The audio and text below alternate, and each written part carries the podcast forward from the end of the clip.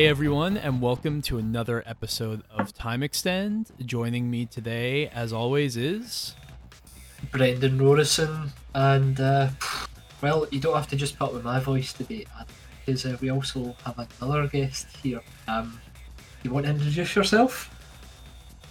Hey, it's your fellow Sega boy, Jason, aka Kusanagi765. We're here to talk about some Virtua today.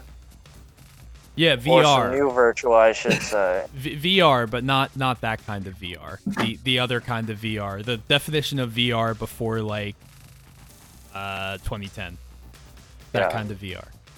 Yeah. Uh, today we're talking about Hot Shot Racing, um, which is uh, at first glance, um, kind of like a, a sort of tribute to Virtua Racing, but as as I'm sure we'll talk about, uh, kind of a, a confluence of a lot of different arcade racing games that we all uh, that we all enjoy. And you know, if you've been listening to Time Extend for a while, you know Brendan and I, of course, love our Sega racers, and we love Virtua Racing.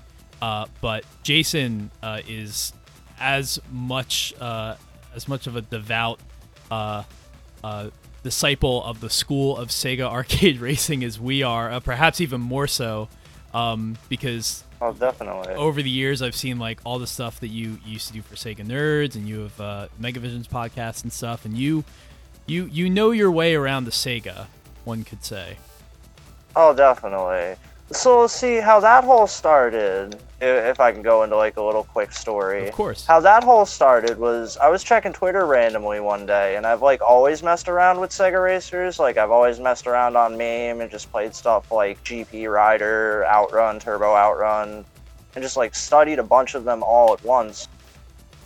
And then I ended up coming up with this idea of, hey, why don't I just write about these Sega Racers is not everybody talks about? Because you hear everybody talk, you know, Sega Rally, Daytona, Virtua Racing. When are you going to hear ever somebody bring up Outrunners or GP Rider or like one of those weird ones? So then I just wrote up a big article and then sent it into Sega Nerds, and then that was that from there. And then here we are five years later. That's awesome. Yeah, that's yeah, like it's crazy. that uh, kind of reminds me of sort of how I got my start writing for GTPlanet a little bit. Uh, and and I think at that point, like some of your some of your Sega nerd stuff was um was like floating around. I had seen it, and it was like an inspiration because you know people weren't talking about like really obscure racing games. And I was like, well, if uh, if this guy's gonna talk about F1 Challenge, then maybe I can write about I don't know, R: Racing Evolution or something like that. so Yeah. uh, it's kind of this uh, th- th- this this inspiration that I that I have to thank you for because there obviously, as as we all know, not a lot of people talk about these things on the internet. Oh, definitely. Yeah. Like F1 Challenge, I side with you on F1 Challenge. That's still one of my favorite Saturn games. F1 Challenge. I think it might be game. my favorite Saturn game. Ooh, that's that's I don't I can't say the same, but it is very good, and I'm sure lots of people have never played it or know about it. Uh, Brendan, have have you ever played F1 Challenge? I haven't indeed, no, so I'd, I'd fall into that category. Never feel as if I'm missing out, though. it's it's one of those games that like I, I feel like a lot of people probably ignored it because uh, Psygnosis had their Formula One games on the PS One, and those were much more Yeah. like for the time realistic, but also like they had like the full F one presentation, and I think like Murray Walker was like in the game and stuff. Whereas like F one Challenge is some studio that like barely ever existed, uh, Yeah, making exactly. basically like a, a, pretty solid F1 game for a Saturn, but it's uh it, it's much more arcadey than the Psygnosis ones. It only has like five or six cars and like six tracks. If I had to make a of them are weird comparison, I'd compare it to like a Formula One version of Ridge Racer, like original Ridge Racer. Because you have the three Formula One tracks, and then you just have the three tracks that connect to each other, like Ridge Racer 1. Yeah, It sounds yeah, weird, true. but it makes sense. And and the the extra tracks are called like Neo City, so so they're very like. They, they do actually kind of remind me of Ridge Racer tracks now I think about it because they're, they're kind of in the city that's a little bit futuristic, but there's also like different parts of the city, like there's a mountain and all the other good stuff, and there's a bridge because you know what what's your old school arcade racer without a bridge? Exactly. You um, gotta have your Bay Bridge. Yeah, and there are lots of bridges in uh, in Hot Shot Racing. So uh, to to you know work that segue in, yeah. um, yeah. So we all we all played the beta, and and Brendan, you, you and I had the episode um, probably like uh two months ago or something like that. At this point, Yeah. where we we talked about the game a little bit, um, and it, it's interesting because like in the last two months, I haven't been thinking a lot about Hot Shot Racing, but I know that when I played the beta, I enjoyed it. I unfortunately wasn't able to do any multiplayer racing, and still actually haven't done any multiplayer racing, which is like sort of a shortcoming on my end because like I know that a lot of people say that like that's where the game really shines. Uh, but I I liked what I played of it before. Um, and Mhm. and the the final version is essentially the same as the beta. I mean, the beta was like the full game, which I kind of couldn't believe. Uh, Yeah, I couldn't believe that either. yeah, it's, it's I just, felt you, bad like, because I got the beta and I just started playing through the single player because I couldn't find I didn't play online, so I was like, Am I supposed to be doing this right now? Playing through the entire campaign before the game's even out? Yeah, I mean, when, when I when I downloaded, it, it's actually funny. I didn't even really need to to download the game again because I guess a build, the beta build of it was already on my machine. I didn't even know it was still there, and so like once I switched off of the beta track to like the public track, and I had paid money to get the game, um, I I had all of my progress retained. Like I was like halfway through the single player, and all of that good stuff. Oh, that's nice. yeah, I mean, yeah, I got a couple of I got a couple of multiplayer races in with the beta. It was fun. It felt like different class. It it feels the class balancing feels weird in multiplayer a little between the different car types. But it was a good time. I need to get more multiplayer in before I like make a full on decision about that. definitely. but- so so did, do you have it for PC? Uh, I have it for Switch, though I am gonna get it for PC Ah, soon. okay, yeah. So Brendan, you have it for Switch, and I'm really curious as to how the Switch experience is because I'm playing it on PC. Yeah, I, w- I went for Switch purely because we, we often talk about how, and maybe this is becoming more and more of a, a silly take to have, but the Switch didn't have many racers, so I've, I've always kind of committed to buying ones that could work reasonably well um, on the handheld, and Hotshot does run pretty damn great on it. The smooth 60 frames per second for like the majority of gameplay, and um, it definitely feels at home there. The lack of analog triggers doesn't impact it, that sort of thing. So I just fancied having it uh, from a portable mindset so far. Oh yeah, I think that's a good definitely. It handles really well on Switch. I can I can say that. I have noticed a little bit of artifacting when you boost and everything. Just the picture gets clearer instead of the there's filtering everywhere. But other than that, yeah, it runs fine. Full 60. Slows down maybe a tiny bit, but not by much. The performance is good. All the UI works perfectly. It's a good port. Yeah, I, I- I, feel it feels very similar to the PC and console versions. yeah. I, in retrospect, I kind of wish I gotten it for Switch, but then also because I already have VR on Switch and they are kind of similar games, I, I didn't really feel like I needed it there. Um, and there's no VR port for uh, for PC, obviously. So Yeah. So yeah, it's it's weird because I I really liked what I played of the game at first, and now that I've gone back to it, I'm enjoying it, but I'm not enjoying it as much as I remember enjoying it before. And nothing changed. Like it's all it's all on my end. Um, yeah. but I get that. yeah, I guess uh, if if one of you wants to start, just just talking about like you know your general impressions, how it's been going for you, so on.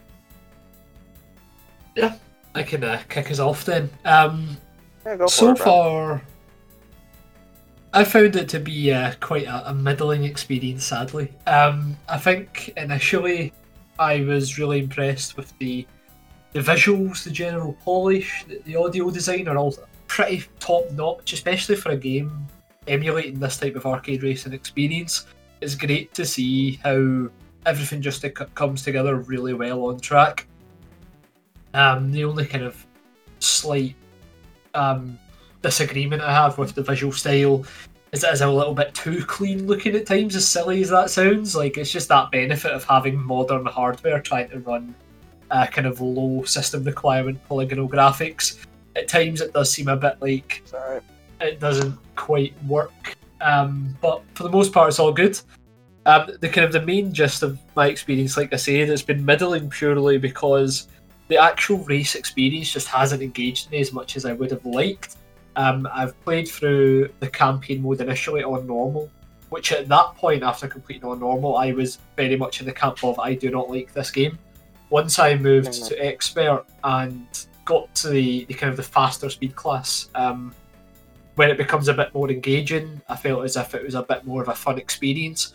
But ultimately, I feel as if a lot of the gameplay loop doesn't actually seem inspired by the way they got the, the ones that the graphic style is trying to kind of show off. So graphically, it kind of emulates Sega in a lot of ways. Gameplay wise, it was a bit of a shock to the system for me because I don't see much of that lineage there at all, which is all fine. It was just initially a bit of a shock for me. Um, I think I've said before, I'm not really a fan of uh, games that have very aggressive AI combined with collision physics that can really start hinder the gameplay. I feel as if Hotshot kind of suffers from that a little bit. But I mean, that's just my kind of general summary at the moment before we talk about it a bit more. It's a pretty fun experience. The drifting feels, uh, I think this drum's been beaten to death already. It feels pretty in, kind of um, influenced by Sumo's involvement. Quite Outrun 2006ish in some ways. Um, but generally speaking, it drives well enough. I just feel as if the core racing uh, mechanics aren't quite there. One of the things I think we'll talk about later on, especially, and this is pretty much the biggest negative, is the track design, and that's kind of where I stand. Hmm. Interesting. What about you, Jason? I I like it as a whole. Like I like the whole virtual aesthetic, and I like that the handling's a little like Outrun 2, and it's chaotic drifting wise. The expert class, yeah, I do agree. Those those AI can be ridiculous.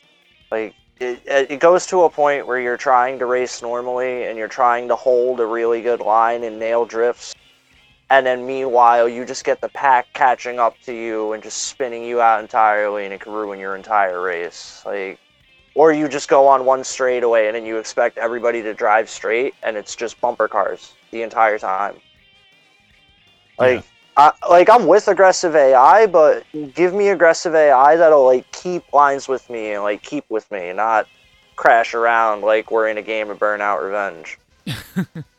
Yeah, I I totally agree with the with the um, arguments about the AI. Um, I don't have a problem with rubber banding. This is an arcade racing game. That's fine. I don't even have a problem with the AI hitting me as much as they do. The issue I have is with the collision system because I feel like if if the way the game dealt with collisions was different than in the way that a lot of other arcade racing games handle collisions, then it wouldn't really matter that they hit you as much as they do. I mean, like other cars can like hit you in like Daytona or Scud Race, like one of those old AM2 racing games, and like they actually don't really impede you at all. Um, they just kind of like it's almost like there's no collision detection because they're they'll kind of just like they're next to you and then they're on the other side of you somehow and they just kind of glitch around, but they don't impede your race. Uh, which which honestly, while that might look janky, is kind of preferable to uh, the way Hotshot does things because uh, yeah, the my my biggest pet peeve about this game and what is really keeping me from enjoying it what and, and wasn't so much an issue on normal but is now extremely an issue on expert is just the way that they spin you out i mean it just it makes me hate Oh, the game definitely. and Yeah. I, I don't i don't hate this game but like in that moment when i get spun out i'm just like fuck this uh, it's I'm finding when drifting that the cars tend to get a little loose, like when not drifting and just cornering. Wow, there's a really loud Mustang outside for no reason. uh, I found it more in the speed class cars. Like there was a point where I had the Formula One, and I was just trying to make a normal corner and just tapping in and hitting the apex, and I ended up freewheeling it at one point. Like, Yeah, you- you it- can do that a I, lot. I've got some video clips that are crazy. yeah Where you boost on a curb and then you jump 20 feet in the air. There's this one track uh, where you're you're driving over a dam that kind of has a slight bump right before you get to the dam portion, and that will usually, I mean, for me, it gets my car up on three wheels, and when I come down, it's a drift, and that feels very good. Like the physics of this game are kind of hit and miss to me because I really like when you're not drifting, I feel like that's fine. I like there's a sense of weight transfer. That's something that I really look for in a lot of games, and like for the cars to have physicality about them, and I like that. Um, I like the initial feeling of turn in. What I hate is the lack of responsiveness mid drift. Like Yeah. it's really Mm, yeah. like there's there's this one track. It might actually be the same one uh, with the dam I was talking about earlier. Uh, you, the first corner you kind of drive underneath like a dilapidated like uh, aircraft uh, hangar type thing. Oh yeah, I know the one you're talking about. Yeah. Yeah, so the first corner has this double apex right, and like uh, until you really know how to take it, you know, you don't really want to drift in the first apex, but you want to drift around the second one. Like when I approach this corner, I kind of approach the approach it the way I would in Outrun 2, which is just I'm going to do one long continuous drift around the entire thing. And try to waggle it. Yeah. Yeah, which you can't do because after about like I don't know, a couple of frames or like a couple of milliseconds or something like that, the amount of uh, control you have over the angle of the drift is greatly diminished. I feel like by like 80%. So like you basically have to set your angle Mhm. immediately and then after that it's just you're a passenger. It's just you're stuck in the drift permanently. So what I've been finding, and I don't know if you guys have noticed this while you're playing, but depending on whether you tap or hold the brake, I've been finding that'll put you into wider drifts. Like so, let's say if you do a quick tap, you'll get a short drift, a short drift. But if you hold it for a good half second and turn in, you'll get a little bit of a tighter drift than that. Mm, It, that makes sense. I don't know. It's just a weird observation I found while playing it recently. And that that might be the answer to my issues because like, you know, I will want to kind of adjust the angle. Uh, you know, sometimes I'll I'll try and steer. I'll counter steer. I'll steer harder. Um, that won't do anything. So it's like okay, so maybe I just need to modulate the throttle. That also won't do anything. Which that that probably is the most annoying thing to me because like Mhm. I'm used to being able like, oh, if I need a tighter angle, I, I, I go off the throttle, I go onto the brake. That works in a lot of games. I feel like Yeah. uh, Need for Speed Heat actually, in a weird way, because it, it also has kind of the brake to drift thing going on, handles pretty similarly to this game. However, like I have much more control over the ways that the drifts kind of transpire than I do in Hot Shot Racing. Oh, definitely. Well, because then Need for Speed Heat does the like, oh, you can feather the throttle and drift, or you can brake and drift. Yeah. I Yeah. remember that was like one of the first things taught me in Heat. But otherwise, yeah, the handling's good. I like the handling. I really like the car selection. I'm gonna be Yes. honest. I love. There's like Yes. so many cars in this game, all in virtuous style, and it's amazing.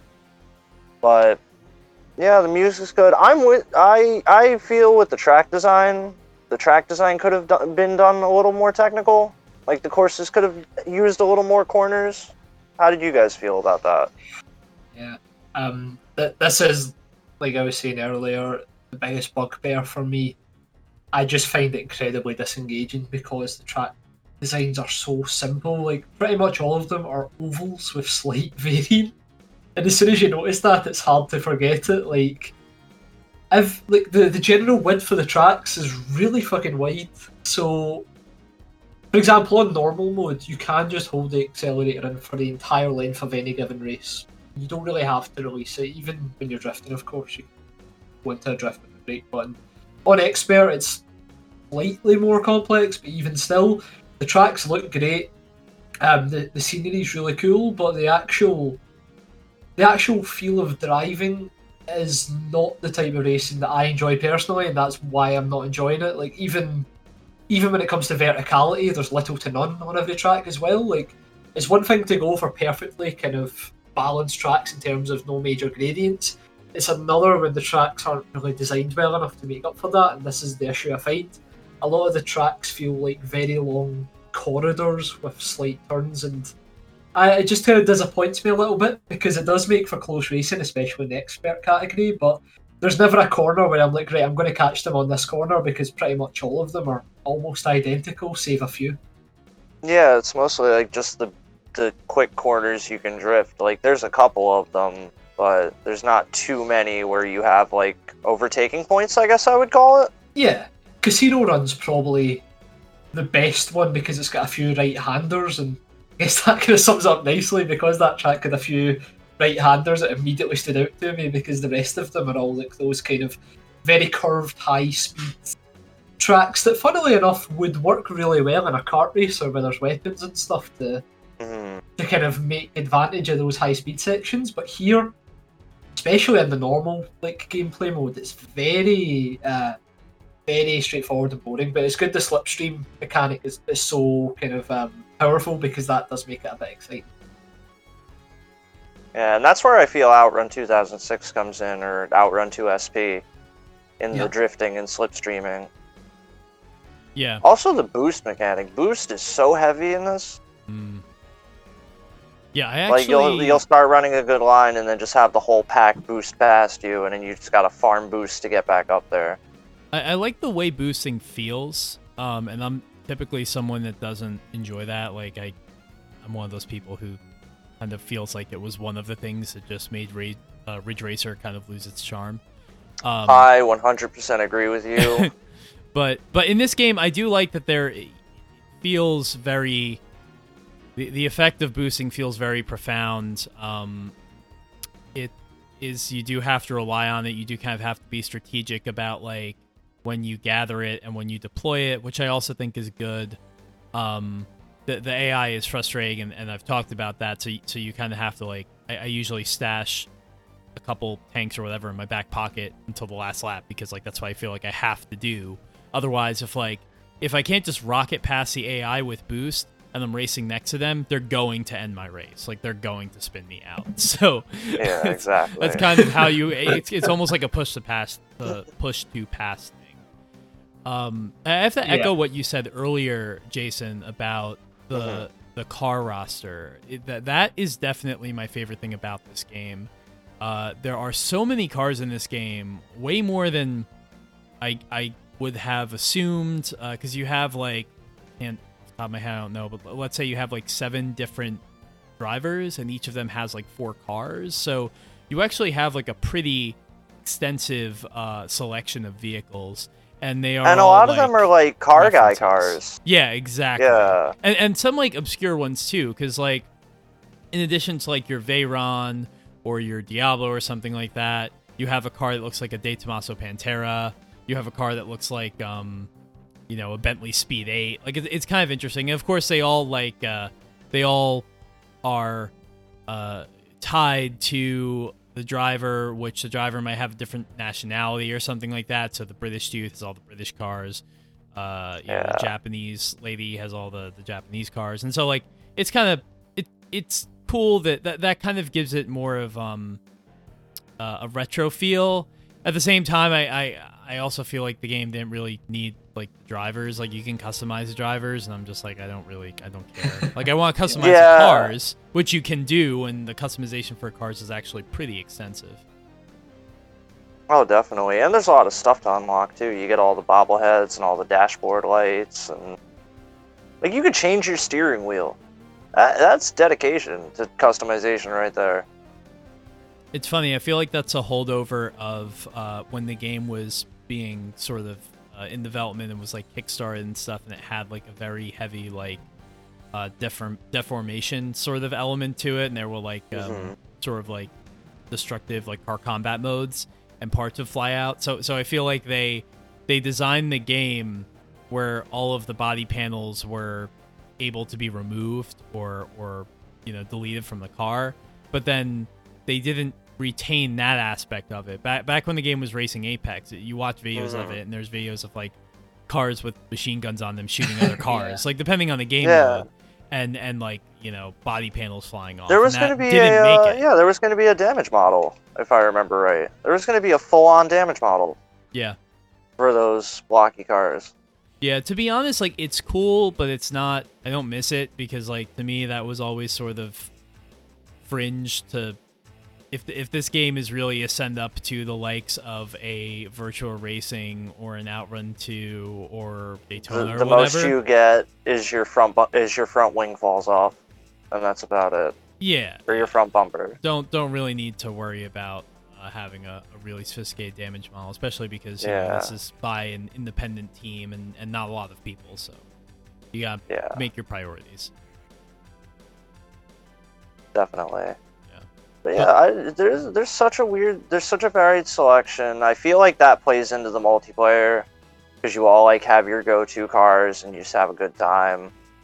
Yeah. Especially the fact eight-player net play. That's crazy. For that. Man, if only Sega Ages did that.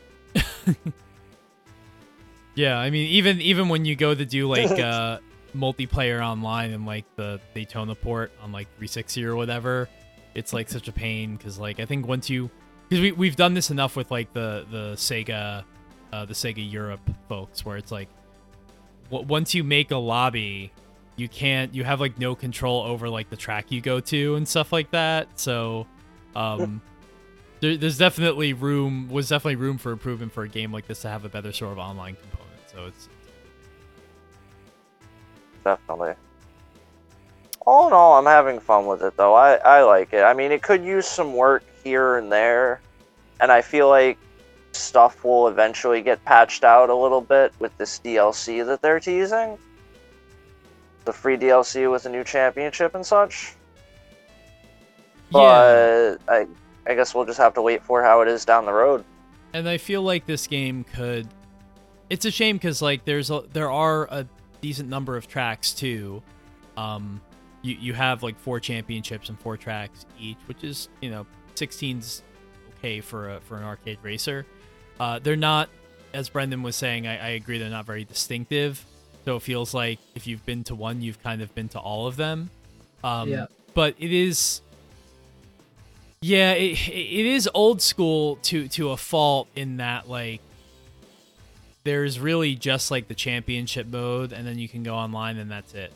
You know, and and the championships are they're Mario Kart style championships where they're races of 4 Yeah. and you just try and clear them on the on the hardest fastest difficulty level. So it feels like there's not much to do except to go through them all on expert, which as I said like I just tired of doing like I can't I can't do it. Um Yeah. I have one Grand Prix left, and I still haven't done it. I have the last Grand Prix left on expert. I did the first three on normal, and then did the last one on expert. Because I was just after I'd done the third one on normal, I'm like, I've got to be missing something here. And then when I went on to expert, I was like, oh, okay, so this ups the speed as well. I didn't know what the changes were going to be, so like, and I was kind of going through those first three Grand Prix on normal. I was like, this feels a bit slow. So it's good to know that it is actually faster on expert. I, I honestly didn't have a clue. Yeah, I was trying to figure that out. So what is it? It's it's expert is a fast is faster Yeah. speeds than normal and hard. I think that's it. When I was playing on normal, like the AI were still aggressive, but in normal, like arguably the game kind of plays better against AI because everybody's always in a pack, basically. Hmm. Um, whereas an expert, because like it's so much faster, and that means the rubber banding becomes a bit more apparent. I think that's why you end up getting spun out so easily and stuff because the AI are boosting plus rubber band speeding right up and just taking you right out of the game. Um, it's good fun, but like in normal, it's a bit slow, but like the packs can get really close. So the way I was playing the game after I realised the kind of best way to win really, um, I just the first two laps I just try and stay in the pack and then just save up four bars of boost and use it the last quarter of the track. Win every time. That seemed to be a good way of going about it. But then Right, in expert it's a bit different because the AI are a lot quicker, so there's a slight bit more strategy in there, which makes it good fun. What I found with the expert races is getting a boost at the start and just boosting when you can. Just keeping that speed up and just keeping that lead, getting that lead every lap. I mean, the races are pretty short anyway. They're what, three Yeah. laps, right? laps. I thought it might have went to five in the expert mode. I was a bit surprised when it stayed at three, but it's still it doesn't over like that's the thing. It doesn't overstay its welcome in terms of race speed. It does get very exciting to play when like you're like for one lap left. That's when the game really shines. I think when it forces you into racing uh, scenarios. Um, I just felt like, especially in normal, for example, a lot of the race just kind of feels as if it passes you by until that last kind of half of the last lap or whatever, and that's when it shines. And I think that's, but like we're saying, it in terms of track design. Usually, if a game's got really good track design, it's just fun to drive on. Full stop. Hot Shots really thrives when you're in those core racing scenarios, which I think is why the online multiplayer is seemingly the best way to experience the game. Yeah, and and I feel like the kind of subtext behind everything we're saying is is while the game is fine enough, uh, you know, an experience like this that is very much just here's a couple championships, go nuts, you know, talking about your your old Sega racers, your old Ridge racers, stuff like that. Uh, the thing about those games is is that you wanted to keep doing, you know, the championship in Sega Rally uh, Yeah. because because the physics and the track design were perfect, and and they and they really left nothing to be desired. Um, you can have a game with limited content, uh, where you kind of take a tour of it and you're like, I've pretty much seen everything there is to see in, in the space of a half hour. But if you're gonna do that, and I, I think we, I think the three of us want more games like that because those are games that we we love uh, and that we loved growing up. But if Oh, you're gonna definitely. do that, you need to really have, you know, essentially like almost a perfect gameplay experience, uh, and that that that consists of everything from the way the cars drive, the way the tracks feel, uh, the way everything looks. Like it, it needs to be so rock solid that's like if I'm going to be in this place for a long time and go through these tracks over and over and over and over again, like it needs to, to just work really flawlessly. and uh, and I, I don't think that at least for me, uh, Hot Shot doesn't doesn't do that. Doesn't achieve that. Yeah. I mean, I- I- that's the thing. I didn't want to make this point because it sounds like it's very kind of on brand, I suppose, for arcade racing game fans to say this, but it's always kind of quality over quantity for me.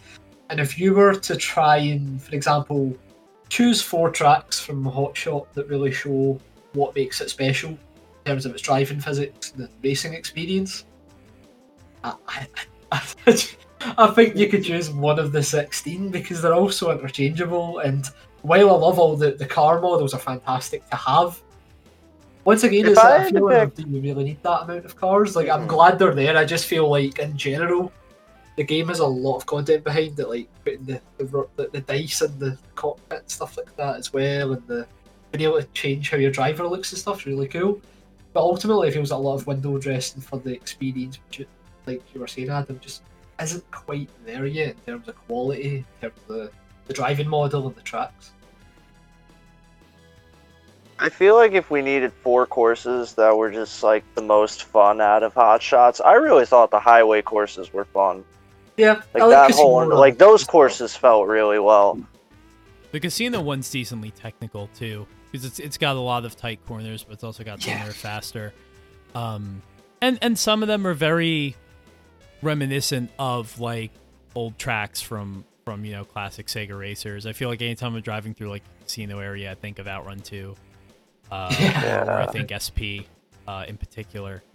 But the, the the other thing I want to talk about because this is something that Mhm. uh, at least in the time extend community we've been kind of going back and forth about for a while, and and and, there, and there's no answer, but I think it's an interesting debate to be had. Um, is kind of just the game's sort of aesthetic and and approach to uh, j- just kind of the whole flat shape polygon thing because Like the Virtua Hard Drivin' look. Yeah, yeah. Uh, Because I, I think that there's some disagreement as to whether or not like like clearly this is a game that is inspired by you say Virtua Racing Hard Drivin' Yeah. um and and i guess i don't think that while i've always wanted another game to try that sort of look and honestly like horizon chase turbo actually kind of does it too. It's a, horizon chase turbo is more of a send up of like you know top gear and like the 16-bit like sprite scaler racers back on like the snes and stuff but it has a similar look. Um i just i feel like there's something missing and and i guess like i I- i say that and i'm worried it comes off as like i think this game looks not good or looks ugly or something like that. It's not that it's like i just wonder like you know like when i look at Virtua Racing uh, I'm mesmerized by that game because I think I think it really looks pretty. It still looks pretty. Uh, it does the flat shaded thing, but at the same time, I feel like they're very. Uh, AM2 was very deliberate about its choices in colors, uh, for example, and, and so all Yeah. the tracks definitely have like a unique sort of motif to them. Um, Hot Shot, obviously, you know, we're talking about a game made 30 years later that uh, is going with the flat shaded look. And while it definitely uh, evokes the image of VR in my head, it doesn't look as pretty or uh, just kind of dazzle in the same way. Uh, and again, I don't know why that is. I don't. I don't know if if there's something they're not doing or if it's just I'm old and I like the things I grew up with. Which I'm sure definitely has something No, to do I can kind of, I can kind of see where you're coming from because I'm thinking of it like Virtua Racing, like that was what they did with what that technology they had back then. But then when you look at stuff like this, and yeah, even Horizon Chase, like it has kind of the look of the older stuff, but there's like that little bit of modern in it that throws it off. Like where you like you can look at this game and you could say, yeah, no, a Model One board would never be able to do that. Right. the the kind of the way I described it in the Discord, when we're having this conversation is like almost the difference between Sonic 4 and Sonic Mania. Um, Sonic Mania, even though I don't know if technically it could run on like a Saturn hardware, for example, I don't know specifics, probably not. But it was kind of still made with that idea that let's try and make what would be possible back then, but add the, the little bits of flourishes and polish where it needs to be. But ultimately speaking, you can look at a screenshot of Sonic Mania and be like, that looks as if it comes from that era. I feel as Yeah. if right away with Hot It looks like a 32x Saturn game. Yeah, yeah, exactly. And I think that's what makes Sonic Mania really cool to look at. Whereas when I look at Hot Shot, I can immediately tell it's like a modern game because while it has that flat polygonal look, it doesn't quite commit to it from a technical limitations perspective, as silly as that sounds. Like all the tracks are really busy and cool looking and like they, they have a nice vibrancy to them, but it almost immediately immediately makes you think like, okay, so they chose the flat polygonal look purely um, from an aesthetic point of view, which is fine. But it just means like in terms of how it actually looks when you're playing it, you're you can be in that mindset where this this game could probably still look as good if it had real textures, whereas Virtua Racing, as we've talked about, it had the limitations of the hardware to meet. So a lot of the design elements are very deliberate. It's one of the reasons why you think about it, something as simple as a bridge in the old Sega racers can be like so iconic because it stood out and amongst the greenery and the other parts of the track that beyond like Bay Bridge. But here, it's like you go onto the Alpine track and there's like a funfair to the side of the track, for example. And yeah, it looks nice, but it's one of those things where it just makes everything look a bit more kind of not messy but busy. And I think a lot of the tracks are like that as well. When you're in a jungle, of course, there's like six dinosaurs to the side of the track and stuff. There isn't really a there isn't really a filter basically on what are the showpiece things you'll remember this track by, because there's at least three or four that have been put in, whether it's the castle beside a fun fair or the dinosaurs beside the jungle. There's just like there's a lot of showpiece design going on that just immediately for me makes me think that this game doesn't really benefit from the flat polygonal look outside of im- immediately invoking the, the era which it's trying to represent.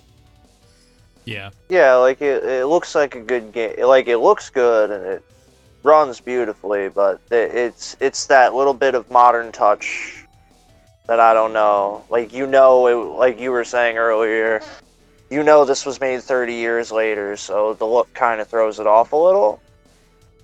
But I get what they're going for. I think there is, you know, even with the best of intentions, there's Mhm. going to always be a difference between a game that is made within technical limitations at the time and ends up Yeah. being emblematic Yeah. of that. Like you, you look at an old racing game from the 90s and you look at the chunky polygonal cars and you look at the sort of dithered, uh, blocky textures and and that's just them doing the best they could at the time versus a game made under uh, circumstances years later with far more technological progress where they are um, sort of imposing these limitations on themselves but then also at the same time they're like we're gonna make something that looks 90s and I, I, I think there's a difference I, I think what I love about Sonic Mania, and I think bringing up Sonic Mania is a really good point, is that I feel like Sonic Mania, Mania is kind of made with a mindset of.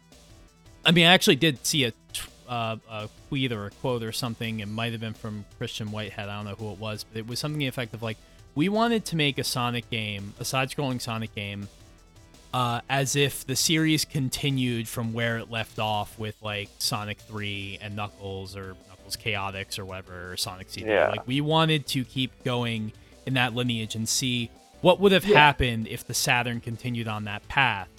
Uh, that to me is different than saying like we want to make an old school racing game that's just 90s you know that goes for the 90s aesthetic that goes like one has more of a the, the, the sonic example has more of a, of a real trajectory and like kind of boxes you into like here are the goals with this design whereas the other one is kind of just trying to realize a stereotype and i think Yeah. that is where games like hot shot and horizon chase turbo and uh, this new game that was recently announced, Victory Heat Rally, which is another sort of indie racer uh, that's coming to Switch that uh, sort of does this, but for Power Drift. I think that's where these games lose me because, okay, you have the flat shaded polygons.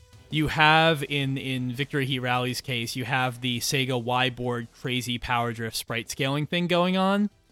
Yeah, you have like the 70 different road sprites and the tilting right camera. right and all the and all the and all the sprites are kind of superimposed over each other you know based on perspective and stuff you, you've done that but you also have like a really like over the top like uh neon sort of color palette you have um really really cutesy characters and stuff and i'm not saying a game can't be made with that look to it you know like i was saying this in the discord but, like i think of the sonic pilgrim uh, video game that that they, thankfully is coming out again you know, Scott after 10 Pilgrim? years Yeah. it was- You said Sonic Scott Pilgrim? is it Sonic Pilgrim? Oh my god. Um, Sonic Pilgrim game.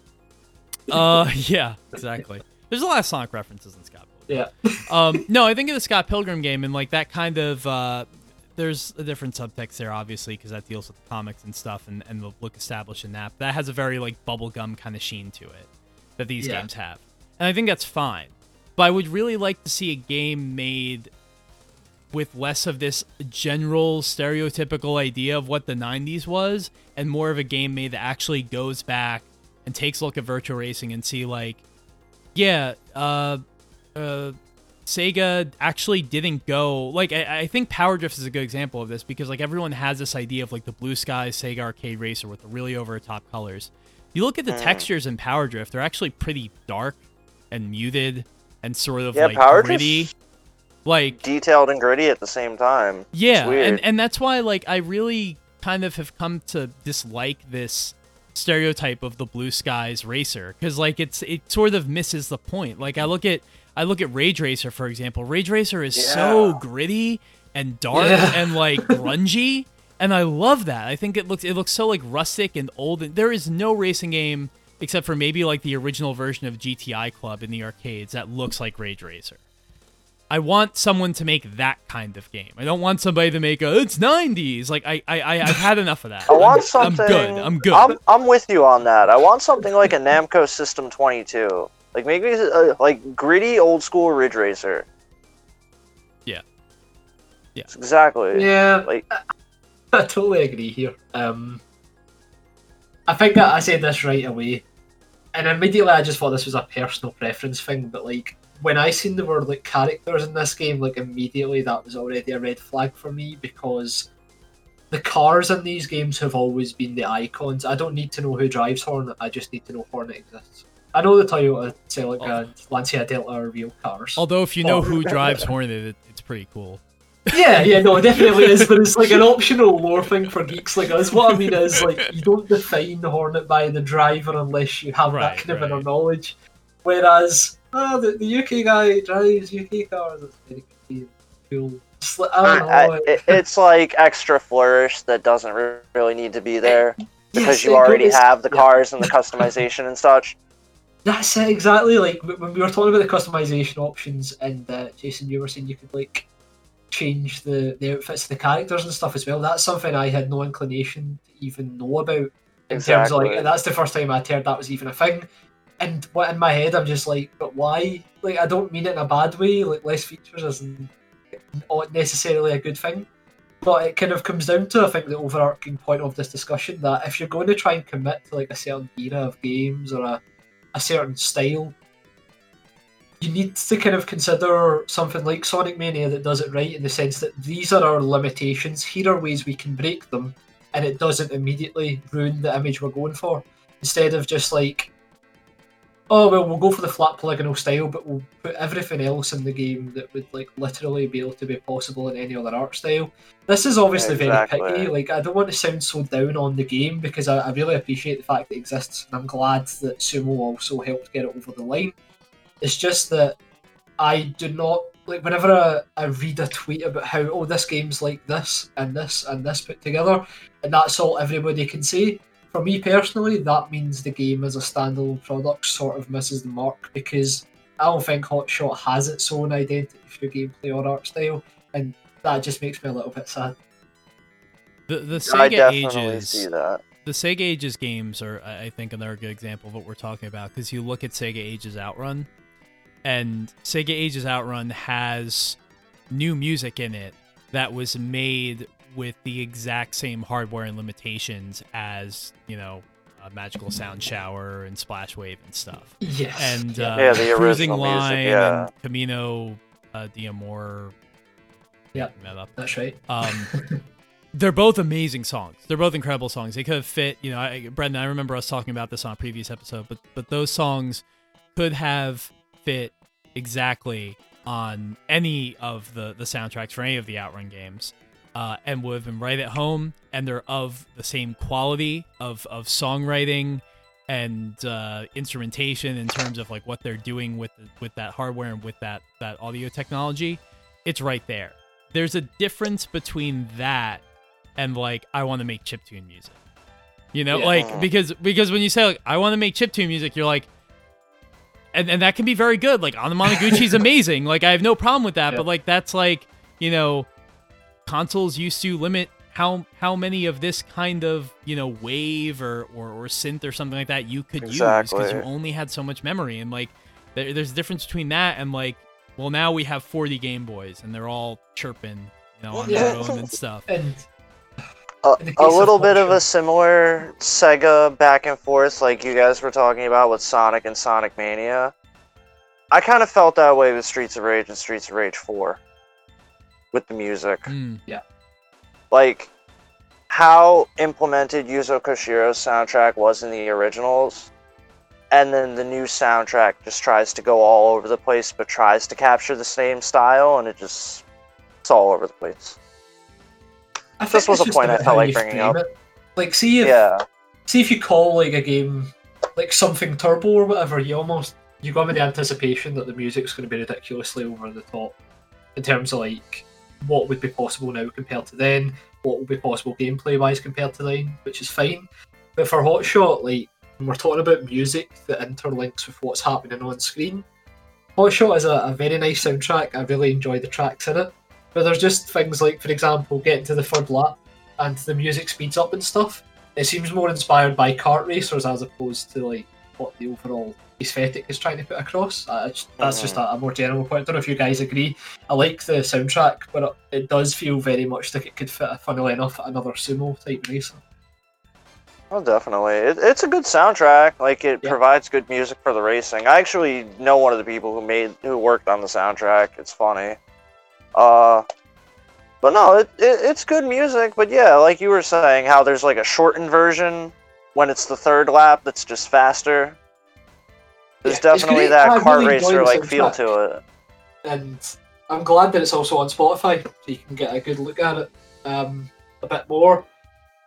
I'm really impressed with the soundtrack. I just mean in general, if we're talking about stuff that doesn't really fit the overall motif that you imagine kind of guided development, I feel as if it doesn't really suit any Sega racer that I can think of personally in terms of what it's trying to emulate. But I think it's still a great soundtrack. It just reminds me of um, Horizon Chase Turbo, where, where Yeah. Horizon Chase's Turbo soundtrack was composed by Barry Leitch, who was you know legendary video game composer, and, and obviously you know did all the old Top Gear games back in the day. So so this is a guy that uh, has innate uh, experience and, and knowledge of that franchise and what those games are going for.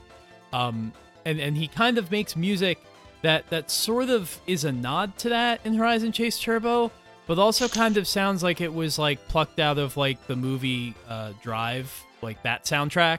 Like Mhm. it's just like weird. that vapor wavy type of stuff. Yeah, and like that that loses me.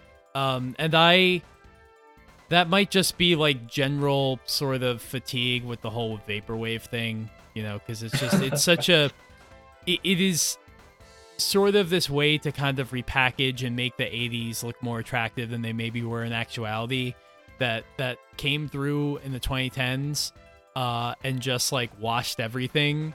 And like uh now is almost I, I i actually like attribute it more to like modern times or like maybe like you know 2012 like like six or seven years ago. Like i attribute it to that more than i do to the 80s because it's so like it's it's so oh, it's, like everywhere now. millennials it's it's it's millennials making 80s music and it's not and and it's fine i just yeah. I, I think it's really tough and, and and I guess I guess the the thing to take away from this conversation that we're having is it's not like I, I would say, you know, it's not like Hot Shots misguided or anything like that, or these games are misguided. They're going into it with the wrong uh, impression. You know, we have the things that we would like to see, uh, but but that's another story. I think it just speaks to how hard it is to make something that is a tribute and recognizes the things that were beloved about a certain game that you're kind of holding up and honoring on this pedestal. I think it's a really hard thing to do. And so the fact that there have been a couple games, a few games over the years, I think ha- that have done it well. And Yeah. lots of games I feel like kind of fall astray in one way or the other, I think just speaks to the fact that it's really tough. Yeah, it is 100%. Definitely. We were talking about it in the Discord, and one of the points that I made there was like indie games for quite some time had this bad rep of simply trying to emulate what existed before, and that was like the selling point of why you should play it. And then there was like this renaissance of like where indie games started to become more respected because they didn't rely on the visual style as a crux. They used the visual style as a means to create the game they wanted to play because it'd be cheaper than whatever else way um, that genre existed. I think we will see that day at some point for racing games because I don't know. I just I don't think we should be going into these games with the mindset of oh it's emulating this, therefore it should be pretty good and exactly like those games. But I do feel as if if that is the case, there needs to be more of an identity on the track, and ultimately, for as nice as I think Hot Shots is as an overall experience, and it's been put together really well. I don't know what the identity of Hot Shots is supposed to be ultimately when you, you, you tear away that high polygonal look, and I think that's sadly where it misses the mark. Yeah. yeah, So so we'll see what happens going forward. I mean, uh, I, I actually wasn't aware of the DLC thing, so it's cool that uh, uh, it's cool that they're going to uh, continue, you know, sort of developing the game. Um, there, there's actually we we've talked about this to death, and then it just slipped me because I was getting so into discussion. But I do want to read uh, two tweets from Lucky Mountain because uh, I was talking about this with um, with RX Chris, who is you know very active on Twitter and, and one of our mods on the Discord, and we're just kind of basically having the exact same discussion the three of us have been having just now. And uh, Lucky Lucky Mountain popped in, which very very happy and grateful they did. It's cool that it, it's cool that they um, are like uh, having these conversations and just like talking to fans as much as they are because I feel like I don't I don't really see that uh, in the industry, and and they th- this was mostly around the um, the visual style of the game, and and they replied. Uh, for Hot Shots, we use vertex colors only as we want to remind people how Virtua Racing was made before textures, and we want to focus on frame rate rather than graphics. The second point to this, which is important and something that we haven't talked about at all, uh, they they go on to say, as we were making a racing game with a small self small self-funded team at the time, one artist and one coder, not having enough time to make high poly models and set up high res textures allowed us to focus on having a lot of cars and tracks. Sometimes it comes down to what you can do with the budget, which of of course we have to acknowledge like the budget is very very important when you're talking about an indie game like this. We're talking about any game, but especially a, an indie racer like this. Uh, and at the end of the day, you you work with what you have, and and fortunately enough, the marriage of uh, flat shaded polygon look and small team that doesn't have a lot of funding is it, it's good. It works out to make a game like that because you have to do less work, and, and I'm not saying that I'm not saying that they they did like less work as in like the game is emblematic of that but it's like it allows you to do the most with what you have and focus on other things like the handling um like like the cars and tracks and the amount of content rather than you know whether or not the texture the grass texture looks good on this track you know so that's something that i feel like we have to be cognizant of as well Yeah, yeah, for sure.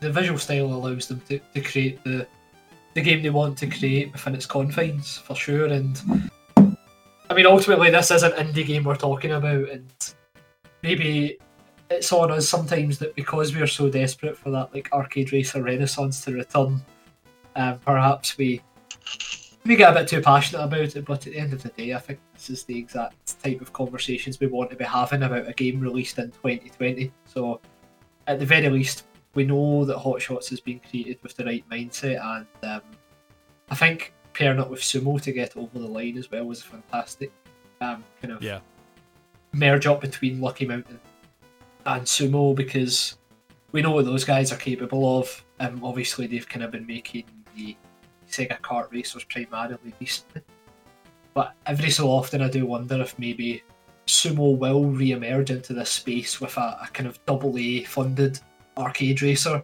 because right now it- it's pretty much there for the taking for those guys. They know this kind of genre inside out. They've got the talent there. It'd be really exciting to see what they could do with like not having to rely on this type of visual style or limited content. If they could actually like create a a pretty a pretty nineties racing game in twenty twenty one or twenty two or whatever that would come out that would really blow us away. oh 100%. So like an all-out sumo racer. Yeah, exactly. They don't. They That don't would be need dope. the the IP. I would say these guys like they're very talented at what they do. I would love to see them just like go all out and create one like entirely fictional racing game with no existing manufacturers or anything. Just like a proper arcade racing game that we used to get all the time. But like with that sumo flair and full dedication, because I really think those guys could nail it, especially with teams like Lucky Mountain also working with them. they they've had the capability to do this for 20 years you know they they, That's they, made they made outrun 2 you know they they poured outrun 2 to uh to xbox and and worked with sega on so many racing games and still do and uh you know help with this one obviously yeah i i want to see what they could do if they just make their own thing. And that's not even counting like they they were responsible for the uh 360 version of forza horizon 2 um, oh yeah. yeah they they are they, they are that studio that like really has a, the capacity to be like another one of those great like british racing game studios like in my opinion. But like uh and and, and I, I think you could classify them as such. I think i think what we're we're saying and the problem is like they they need they need their own project rather than to be sort of steered by by sega and kind of going into other projects and just helping out where they can because like they're they're clearly talented and they clearly know exactly what they want to do um and you know sonic team sonic racing was was kind of not the best example of what of, of them realizing their potential and likewise this game Yeah. is like not you know it's like lucky mountain mountain you know uh mainly behind it and they kind of help get over the line as you say so yeah i i want to see what that looks like because I, I feel like there, there's such a limited amount of developers out there who even understand this genre and know what to do with it and even and want to uh, so i feel like they that that's just a natural place for them to, to go Yeah. Oh, definitely. I feel I feel if you gave Sumo the keys and just make an arcade racer, like we could definitely get a quality project out of that. Like any of those X racing, yeah, those old racing game teams. Like if you somehow track down the Ridge Racer team or whatever has been working on Namco's racing games before P Cars and Shift and all that, not hmm. Shift, but before P Cars and all the stuff they've been licensing out now. Yeah. It just takes a good dev team to make a good project like that, but it's definitely a possibility. Yeah, I think we, we've, we've heard this story too many times to count. It's just that for everyone pleading for this type of game, when it actually translates to sales and that type of thing and commercial viability, it, it must just be an absolute minefield because it, it's got to be one of the reasons why like Sega just won't go near uh, remasters of older stuff with licensing and stuff, they must not feel confident enough that they could even get that money back, which is a shame. So imagine an entirely new IP that doesn't rely on any existing IP and that type of thing. Quite a big risk for Sumo to take on. All Yeah, Absolutely. So, I actually uh, to to kind of steer the discussion in a little bit of a different way because because we have Jason on and I want his opinion on this. I just want to weigh things. Um, if you could have, you know, if if you could have like any arcade racer that you, that you wanted made, uh, whether that's sort of like a, a send up of something that you really liked or kind of, kind of like a new thing that like pulls from a bunch of different uh, different games that you like or different sort of uh, Mhm. genres like what what would that be like what is what is your somebody could make a game today a racing game like what would that look like for you My ideal arcade racer, basically. yeah I don't know. I'd want like something like the spirit of classic Ridge Racer. Like, cause how you brought up earlier the nitrous system in Ridge Racer, I thought that kind of brought it down a little bit too. Like, I liked how everything from Ridge One up to Five was basically learn learn how the game works, learn how to drift and handle and corner properly. Easy to play, hard to master racing game.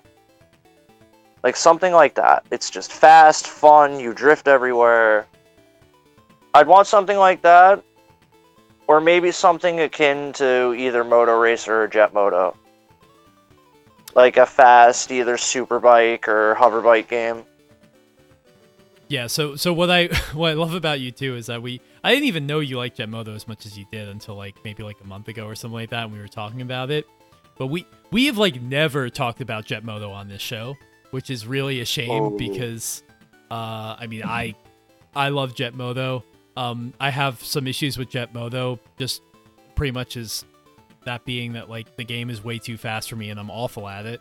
But i really like the idea of it and, and it is really cool. And i feel like one day we have to we have to have a show about like um really the uh the sort of early playstation single track like racing games like jet moto and you could you could throw twisted metal into there i mean I, I haven't played one of the original twisted metals in so long but those those two franchises were pretty much like indispensable to the PlayStation 1 in the first like 2 years of its life. Oh, definitely. Well, I fell in love when I, when I when we first got our PlayStation. This was like way back. Like our first couple of games were Jet Moto 2, Gran Turismo 1, and Road Rash 3D. And I just ended up playing Jet Moto 2 constantly. I didn't even know there was a first or a third one until like years later. And it just all started from there. Like the soundtrack was good, the the hand I I got used to the handling pretty well. I, it wasn't that difficult. But once you play in the expert classes, the AI just murders you entirely. It's like you brought up in the Discord the other day with Test Drive Mans. Yeah. Yeah, the, the AI in that game is is aggressive to say the least. But I think that's definitely a conversation we should have one day. Yeah, ab- Go over the single track history. it's such a it, they're because you know what it is like they're so forgotten now like there was that twisted metal uh you know kind of reboot new entry in like 2011 or Mhm. 2012 or whatever year that was that was a pretty damn good game uh that unfortunately that that is a perfect example of what you were talking about brendan where it's like everyone's seemingly everyone's asking for a new twisted metal. Everybody wants this game. People miss twisted metal. There hasn't been one in like 10 years. And then they make one. Nobody buys it. And then can you really blame sony for not making a new one? Can you really blame sega for not making you know a new arcade racer along the lines of their older ones? Like not really when the market doesn't sort of back up what it thinks it wants I think like Nintendo struggle from that a lot as well. Like the, the most obvious one in recent times was when they, they made a new Punch Out game for the Wii. And like it was oh a new Punch Out game, incredible and stuff. I can't believe they brought that back. And then like nobody ended up purchasing it, and it was just like a total waste of time until Little Mac got in Smash, and then people cared about Yeah. Punch Out again. And I think like with F Zero, there might be a little bit of that, where I think a lot of people ask for an F Zero game. I wonder how many have actually played an F Zero game, and it's not just because of Captain Falcon and Smash. I I am with you on that. Yeah. Yeah, Uh. Like I don't know. I could talk about some F Zero. I think a new F Zero would sell because I feel like Nintendo has so few failures these days that like yeah. I honestly I- I feel like feel anything like- they make would do well.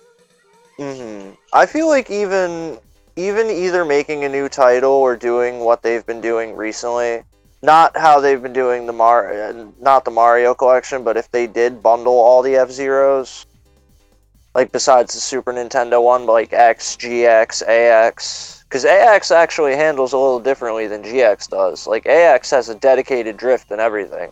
It's crazy. Which Well, is they've got those amazing because I have no I've never played AX before in my life. It's, it's one of the like main like sad like things I've missed.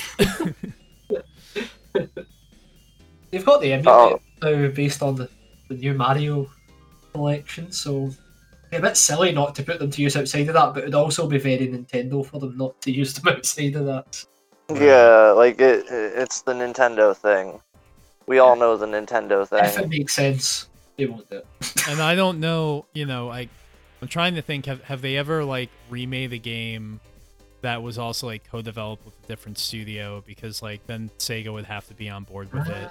Cuz cuz to be honest, like I don't like F-Zero X. Like I I actually I don't think F-Zero is that Yeah. great a series except for GX. That's like my the, the thing that I feel like one of my hot takes I, I feel like most people would disagree with. Mhm. Like it's fine, but like honestly like I never really want to go back to any uh whether it's F-Zero or Super like- Mario Kart like the Yeah. SNES ones. I feel like F Zero's like that. If you like it, you like it. If not, it's still kind of cool. Like Yeah. from the outside looking in.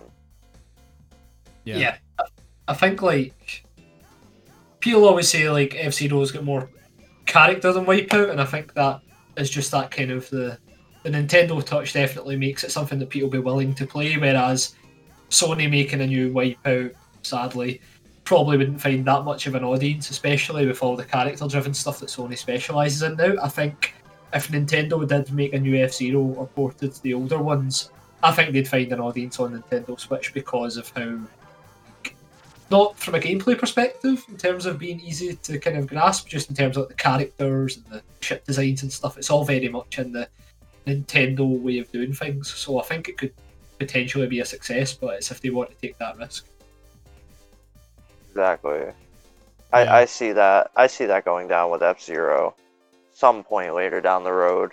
Either a re release or like, hey, we're gonna put out this free downloadable one to try and see if you all like it, and then maybe we might make a new one. Maybe. Give me a new Wave Race. That's what I want.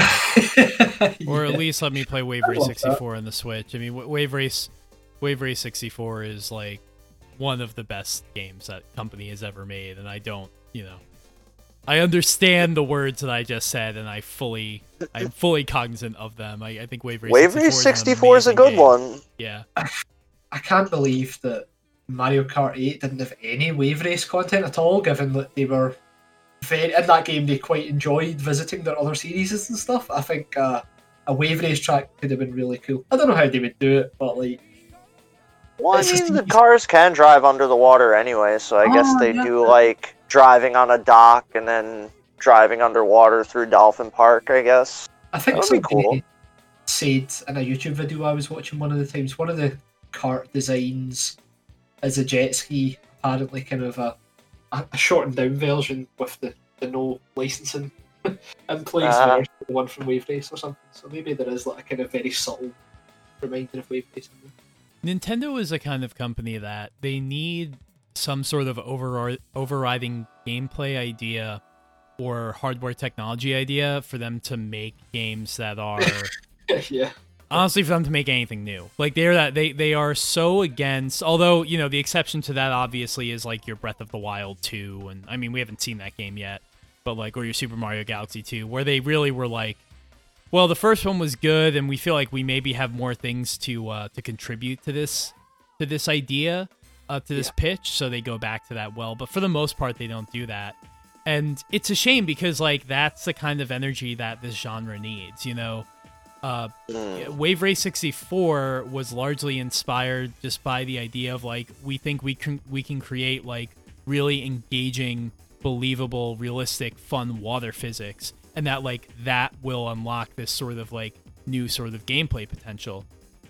And um and it did, but then like there have been there's there's been 20 years of of advancement in terms of, you know, being able to design physics like that and computing power and whatnot. Just think of what they could do now if they really cared to, and yet for some reason they- There's still only three wave race games yeah ever, yeah, exactly. Yeah, I think like and one of them's just top down on Game Boy. One of them doesn't really count.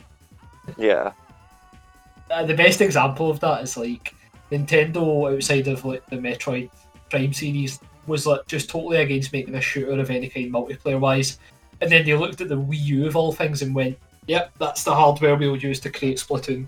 And right away, that's became like a huge success in Japan and stuff. But it took them, like you're saying, Adam, a specific type of hardware or something for them to give it to, give it a go.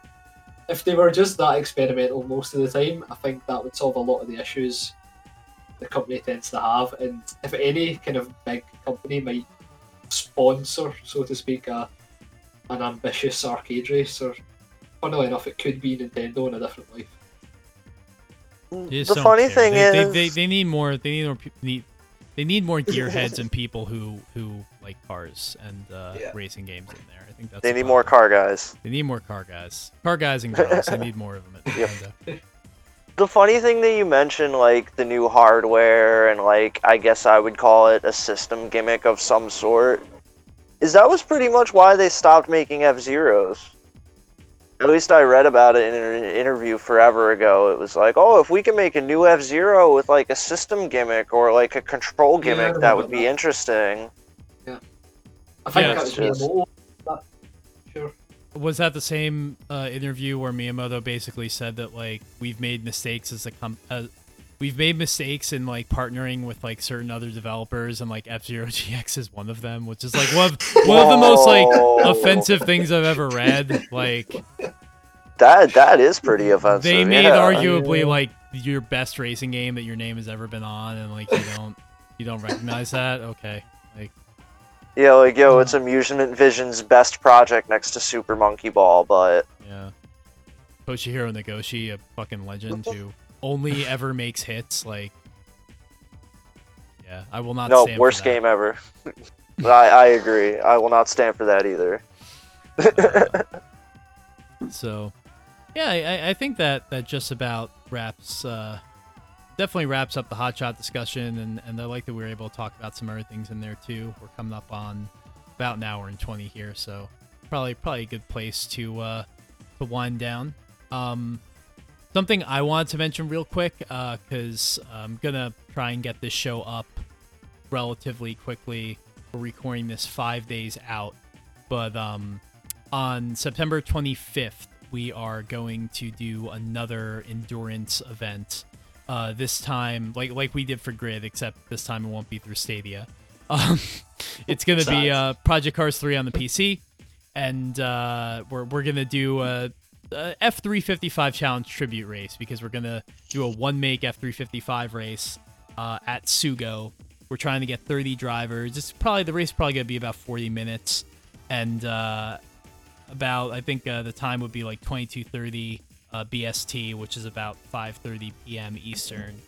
And we know that the part of the success of the of the of the Stadia event was that Stadia was free and everyone could get it, and that obviously won't be the case with this Project Cars thing, and it's on PC and there is no crossplay. So we may not hit the full amount, but if if you have any uh, interest in being in a, a big race uh, in Project Cars and you can play on PC and you want to join us, uh, we'd really love to have you. So uh, reach out to us, DM us, let us know. I'll send you the information. You can sign up. And uh, Friday the 25th, we are gonna we're gonna race. We are indeed. I can't wait. The, the grid event was chaotic beauty. The, the grid event was a hoot. I'll say that much. That was so much fun. if Yeah. anything, it's just great to play with such a large group of people. Like it's just such a good laugh.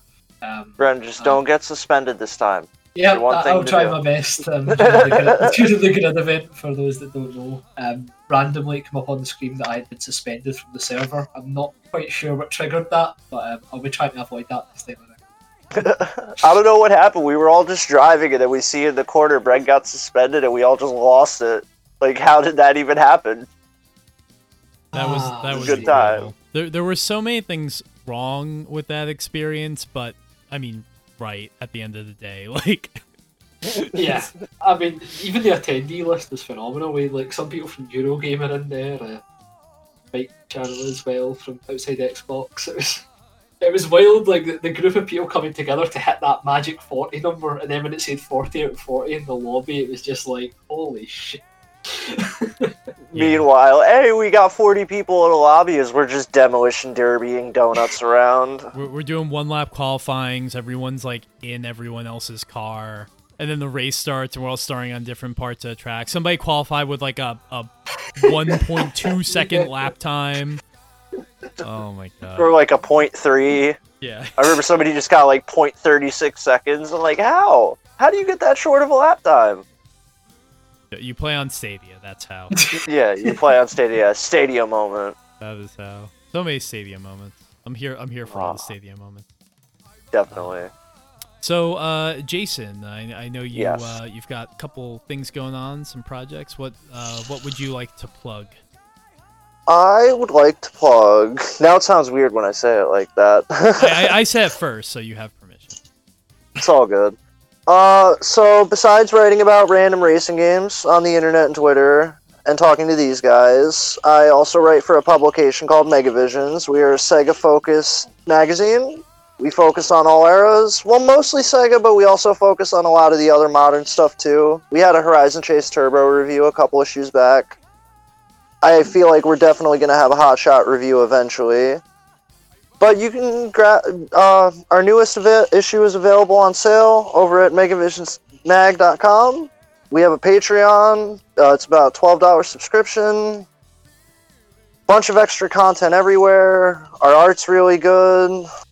I, I know that's not really a high selling point, but I'm trying here. I'm not the best with it's, plugs. It's, it's, it's a high. It's a high selling. It's a high. It, it, it's close. Yeah. It's a. But no. I've been writing with these guys for years. We're all we're all a bunch of good Sega guys. We all get together, just write about reviews and stuff, and it's a good magazine. Very high quality. We do streams every once in a while too.